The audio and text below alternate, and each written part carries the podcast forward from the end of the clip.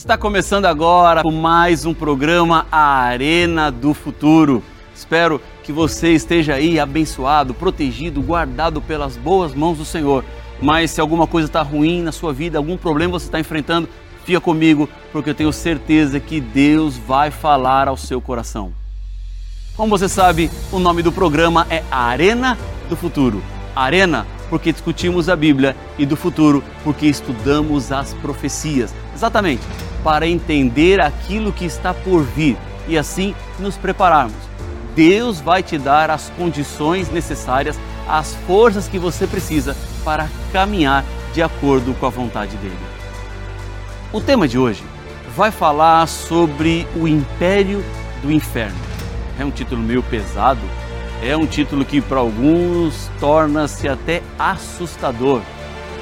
Mas precisamos entender exatamente o que é que a Bíblia tem a nos dizer sobre o inferno. Algumas pessoas acham que é um lugar onde os ímpios ou os maus ficarão queimando eternamente. É isso que a Bíblia tem a nos dizer? O que podemos encontrar na palavra do Senhor a respeito deste tema? Fica comigo aqui no Arena do Futuro, porque o programa está só começando. Arena do Futuro. Com o pastor Rafael Rossi.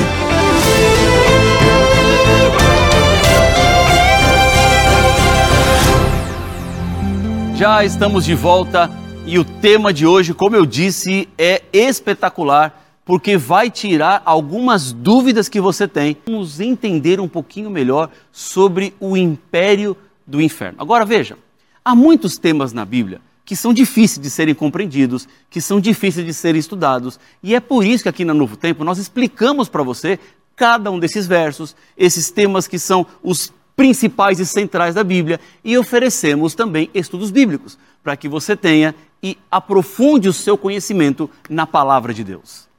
Aqui na Novo Tempo, nós mantemos a melhor e maior escola bíblica do mundo.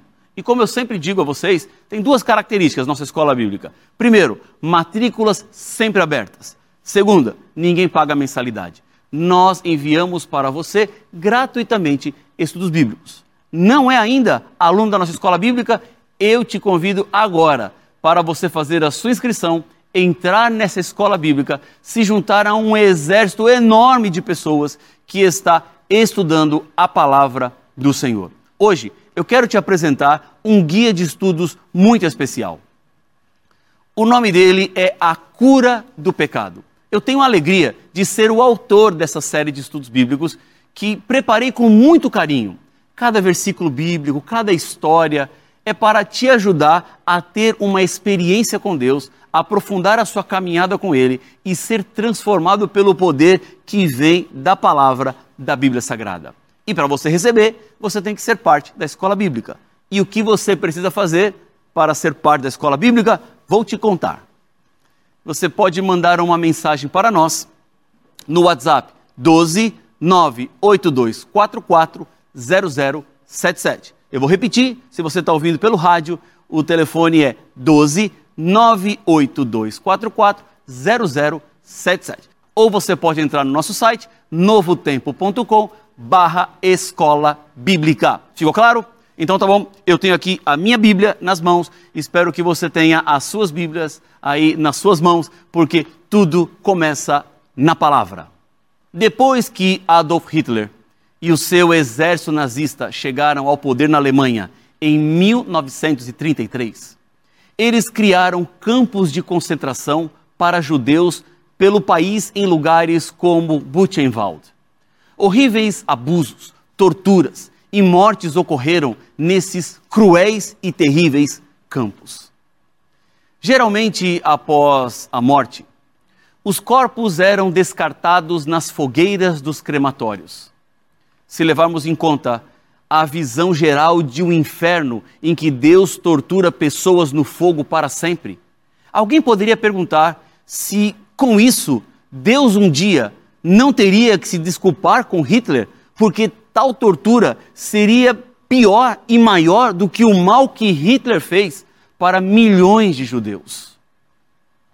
Jonathan Edwards conhecido como um dos maiores teólogos dos Estados Unidos, tratou sobre o inferno e Deus em um famoso sermão chamado Pecadores nas mãos de um Deus irado.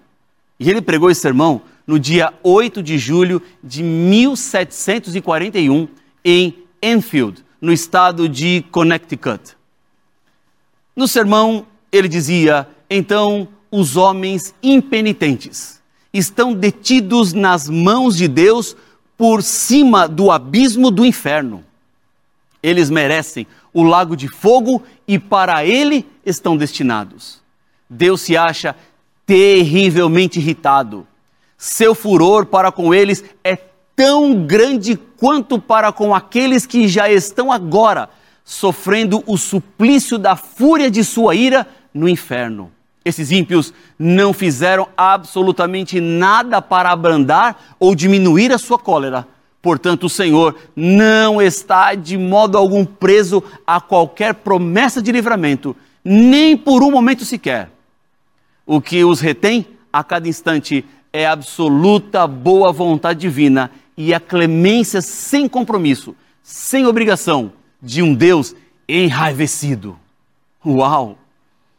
Essa crença está muito viva entre os cristãos em livros como 23 Minutos no Inferno, onde o autor, Bill Wise, relata sua experiência inesquecível e aterradora sobre vida, morte, a sua visita ao inferno, que durou 23 minutos e que assim deixou em sua mente detalhes marcantes. Alguns anos atrás, recebi um líder de uma igreja de São Paulo, um compilado de citações de livros que relatam experiências de pessoas que passaram pela quase morte. Seus relatos tratam sobre sonhos inspirados ou visões do inferno que essas pessoas tiveram. Esse tema do inferno está dentro das crendices populares e contribui para uma visão equivocada de quem é Deus e o que ele faz. Robert Ingersoll, famoso agnóstico, escreveu em 1896 sua justificativa: Por que sou agnóstico? E dentre os assuntos que ele aborda, trata também sobre a sua compreensão do inferno. Ele diz assim: Eu ouvi centenas desses sermões evangélicos. Ouvi centenas das mais medonhas e vívidas descrições das torturas infligidas no inferno, do horrível estado dos perdidos. Eu supunha que o que eu ouvia era verdade, e mesmo assim eu não acreditava naquilo. Ingersoll foi ensinado por seu pai, que era pastor, que havia bebês no inferno destinados a queimar lá por toda a eternidade. Há consequências muito sérias para tal ensino, porque a reação de Ingersoll foi: se é isso que Deus faz, eu o odeio. Eu não tenho dúvidas de que tal conceito é fruto de uma má interpretação sobre quem é Deus. Essas questões levam a algumas perguntas como por exemplo, o inferno é real? Existem realmente pessoas sofrendo neste momento, nesse tal inferno?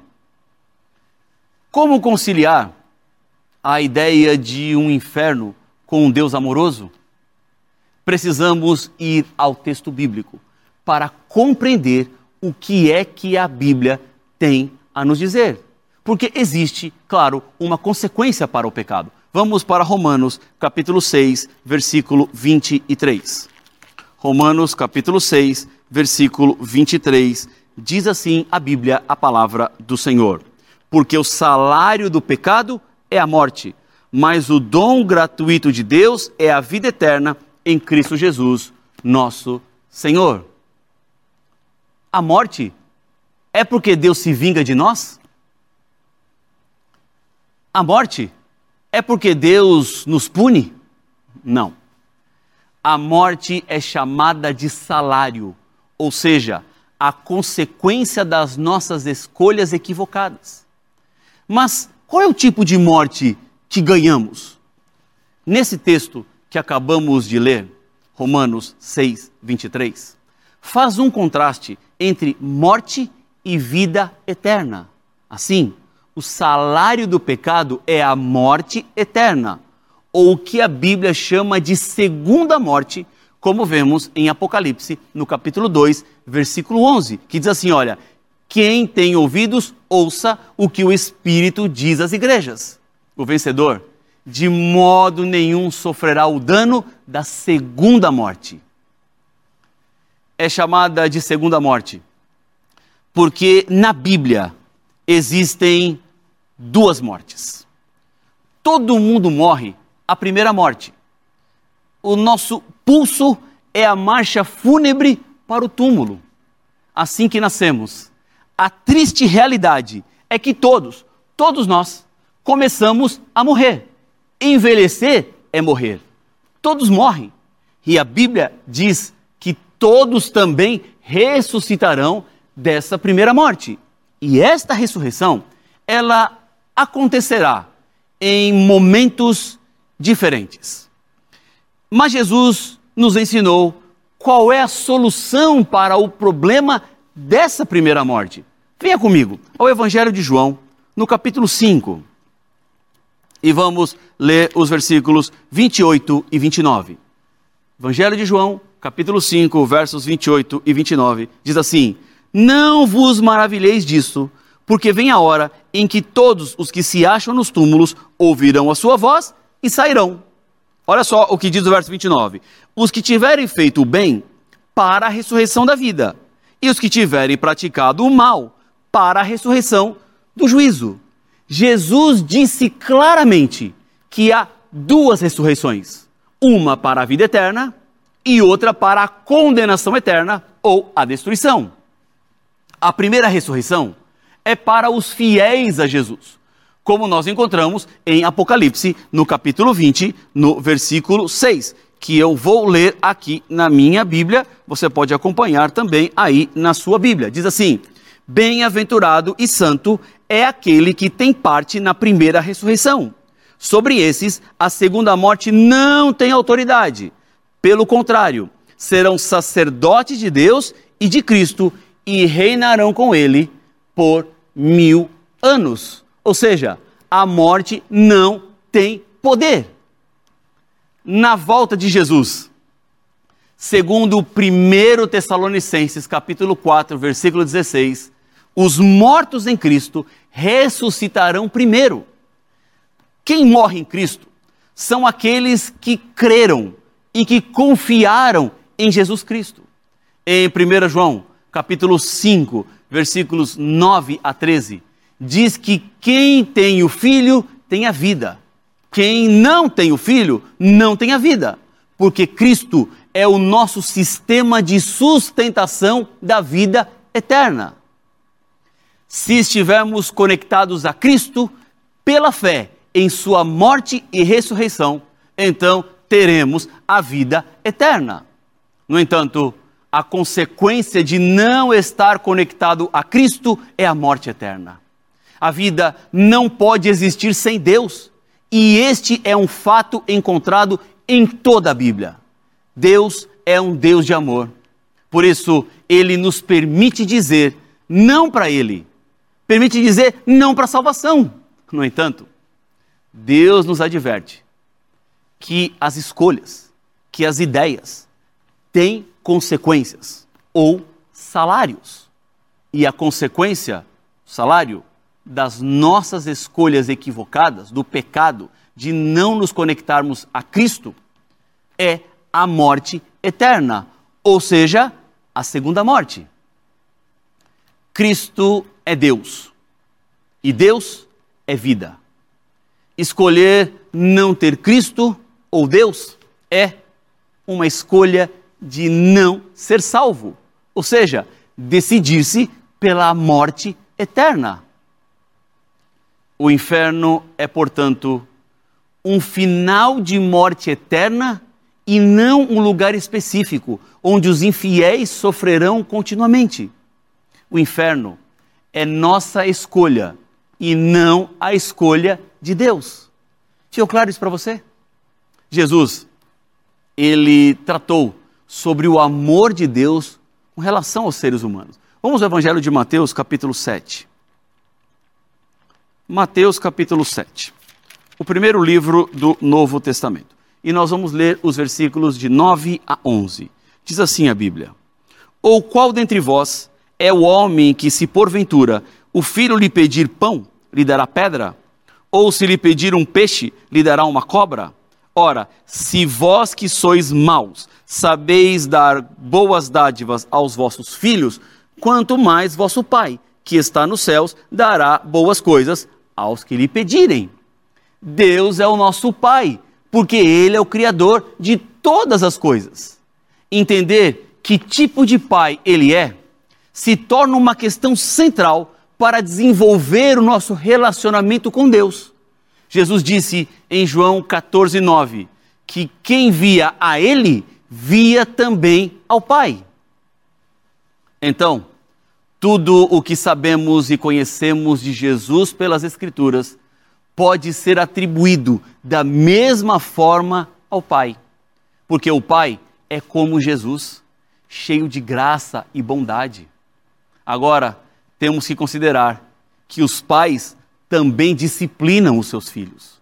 E fazemos isso para proteger do perigo e preparar para a vida. E a nossa disciplina deve ser proporcional ao erro cometido e sempre com o propósito de correção e nunca de violência ou de vingança. Pais amorosos não disciplinam desmedidamente ou com o objetivo de aplacar a sua ira. Mas não é essa a imagem que a visão popular do inferno planta sobre Deus, porque mostra um Deus irado, vingativo, punindo seus filhos rebeldes no fogo do inferno para todo sempre. Em Mateus 7:11 encontramos a forma como Deus trata os seres humanos. Porque Jesus diz: "Se vocês que são maus sabem dar coisas boas para os seus filhos, o Pai Celestial vai dar coisas melhores ainda para aqueles que pedirem, porque Deus não tem prazer na morte do ímpio, mas Ele espera que qualquer pessoa rebelde se volte dos seus caminhos maus e ande de acordo com a vontade dele. E você encontra isso, por exemplo, em Ezequiel, no capítulo 33, versículo 11. Jesus fez algo para nos livrar da perdição e da morte. Há um capítulo no livro de Isaías que fala sobre o servo sofredor. Eu estou falando de Isaías capítulo 53. E eu quero ler com vocês o versículo 5 e o versículo 6. Aqui está falando sobre Jesus. É um capítulo messiânico do Antigo Testamento. Diz assim a Bíblia: Mas ele foi traspassado pelas nossas transgressões e moído pelas nossas iniquidades. O castigo que nos traz a paz estava sobre ele, e pelas suas pisaduras fomos sarados. Versículo 6. Todos nós andávamos desgarrados como ovelhas, cada um se desviava pelo caminho, mas o Senhor fez cair sobre ele a iniquidade de nós todos. Isaías 59, 2 nos afirma que os nossos pecados nos separam de Deus estar separado do Pai é o salário ou a consequência do pecado. O salário do pecado, a recompensa do pecado, nós já vimos, é a morte. Mas Paulo conclui o texto de Romanos 6, 23, dizendo que o dom gratuito de Deus para o ser humano é a vida eterna. Temos segurança e certeza em toda a Bíblia de que Deus nunca nos abandonará e nem nos deixará desamparados neste mundo. Na cruz, Cristo experimentou a segunda morte, ou o inferno, que foi a separação do Pai. Jesus estava disposto a morrer eternamente por você e por mim. Ele estava disposto a se afastar do Pai por você e por mim. O inferno é feio, é pesado, é assustador, é cruel. o inferno não se trata apenas sobre fogo, mas sobre a separação eterna do Pai que nos ama. Deus experimentou o que realmente é o inferno na cruz. Portanto, há três coisas que precisamos considerar para entender como podemos conciliar o inferno e um Deus amoroso. Primeiro, pecado. Segundo, paternidade. E terceiro, Calvário. Mas isso não quer dizer que não haverá condenação. Porque a Bíblia é muito clara sobre a questão da condenação e a destruição dos ímpios. Certa vez, Jesus contou uma história que falava de um fazendeiro que semeou trigo.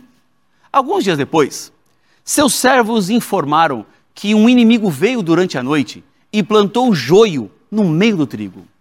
Jesus então explicou para os discípulos o que é que aquela parábola estava dizendo. Aquele que semeou a boa semente era o próprio Cristo e o campo era o mundo. A boa semente são os filhos do reino e o joio são os filhos do mal. O inimigo que semeou o joio é o diabo. A colheita é o fim do mundo. E os ceifeiros são os anjos. O joio será recolhido e queimado no fogo, representando assim como será o fim do mundo. Jesus enviará os seus anjos para ajuntarem todas as coisas que causam tropeço e aqueles que pecam, ou seja, os que se agarram ao pecado, serão lançados na fornalha de fogo de acordo com Jesus, o inferno está no fim do mundo, não antes. Pedro ensinou a mesma coisa em 2 Pedro 3,10, dizendo que no futuro o dia do Senhor viria e tanto a terra como as obras que nela há seriam todos queimados. Agora, qual será o fim da morte? Qual será o fim do inferno? Quando é que isso acontecerá? Vamos a Apocalipse capítulo 20, versos 14 e 15.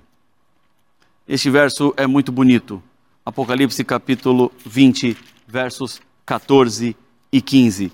Diz assim a palavra do Senhor: Então a morte e o inferno foram lançados para dentro do lago de fogo. Esta é a segunda morte, o lago de fogo. Versículo 15 e se alguém não foi achado inscrito no livro da vida, esse foi lançado para dentro do lago de fogo. Em Apocalipse 21, 1, João nos diz que ele viu um novo céu e uma nova terra, porque o primeiro céu e a primeira terra passaram e o mar já não existe. A terra é o local do fogo purificador de Deus, ou o inferno. O inferno será o momento em que todo o mal e aqueles que se apegam ao mal serão destruídos eternamente. É a separação final de Deus, a fonte de toda a vida.